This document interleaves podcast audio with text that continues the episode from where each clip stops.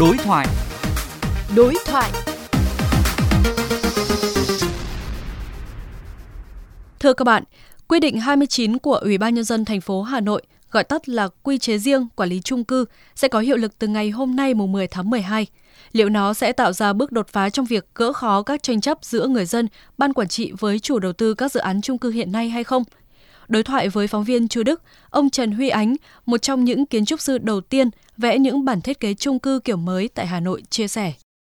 Thưa kiến trúc sư Trần Huy Ánh, đây cũng không phải là lần đầu tiên mà Hà Nội ra quy chế riêng quản lý chung cư. Ông kỳ vọng gì vào cái quy chế của năm 2020 này? Tôi cho rằng là những cái văn bản mới thì đương nhiên nó phải có những nội dung mới, cũng có thể là nó hỗ trợ các cái bên liên quan đối thoại theo một cái trình tự nào nó phù hợp gỡ rối được một vài tình huống cụ thể nhưng về tổng thể rắc rối thì vẫn trực chờ phía trước. Các quy chế chưa kịp xử lý những mâu thuẫn tranh chấp cũ thì đã xuất hiện muôn ngàn cái mới như vậy là các tổ chức và cá nhân lại soạn thảo ra các quy chế này.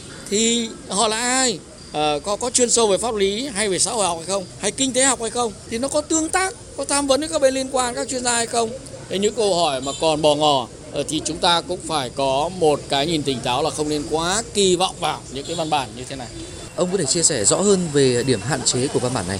Thì vấn đề ở đây là những mối quan hệ lỏng lẻo bất bình đẳng giữa ba bên. Thế bên mua, người sử dụng nhà ở, bên bán là chủ đầu tư xây dựng các công trình và những người đứng ra quy định thể thức mua bán về quyền lợi các bên thì lỏng lẻo ở chỗ là cái ban hành quy chế này không rõ trách nhiệm cụ thể trực tiếp rủi ro đến cái lỗ hổng trong những quy định mà nó bị hỏng thì sao ở khi phát sinh thì thì chính những người ra văn bản này là vô can. Tôi chưa thấy ai xử lý cái người ra văn bản mà cái văn bản không có cái năng lực quyền năng để xử lý. À, thì đấy cho nên là cái trách nhiệm của người ra văn bản là rất lòng lẻo. Thì cái chất lượng văn bản rõ ràng cũng không đáng tin cậy là vì vậy. Thì bên bán thì không có tài sản thế chấp để đảm bảo khắc phục các sai phạm. Thế toàn bộ rủi ro là ở bên mua. Luôn ở vị thế cầm đằng lưỡi không có quy định nào giao dịch nào có giá trị. Khi thiếu đi kết cấu chặt chẽ và thiếu bình đẳng đối thoại thì các cái quy định đấy tôi e rằng là nó có mang tính hình thức và không có tính thực tiễn nhiều. À, kiến trúc sư có cái đề xuất hoặc là kiến nghị nào để thành phố có thể quản lý chung cư một cách hiệu quả hơn?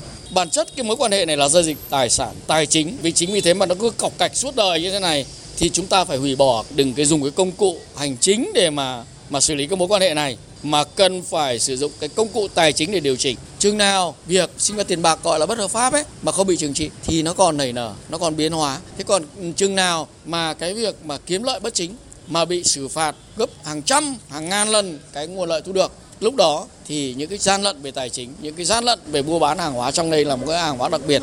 Chúng ta đang thiếu đi một cái hành lang pháp lý như vậy thì nó còn tiếp tục nảy sinh ra nhiều cái biến thức khác nữa. Cảm ơn chia sẻ của kiến trúc sư Trần Huy Ánh.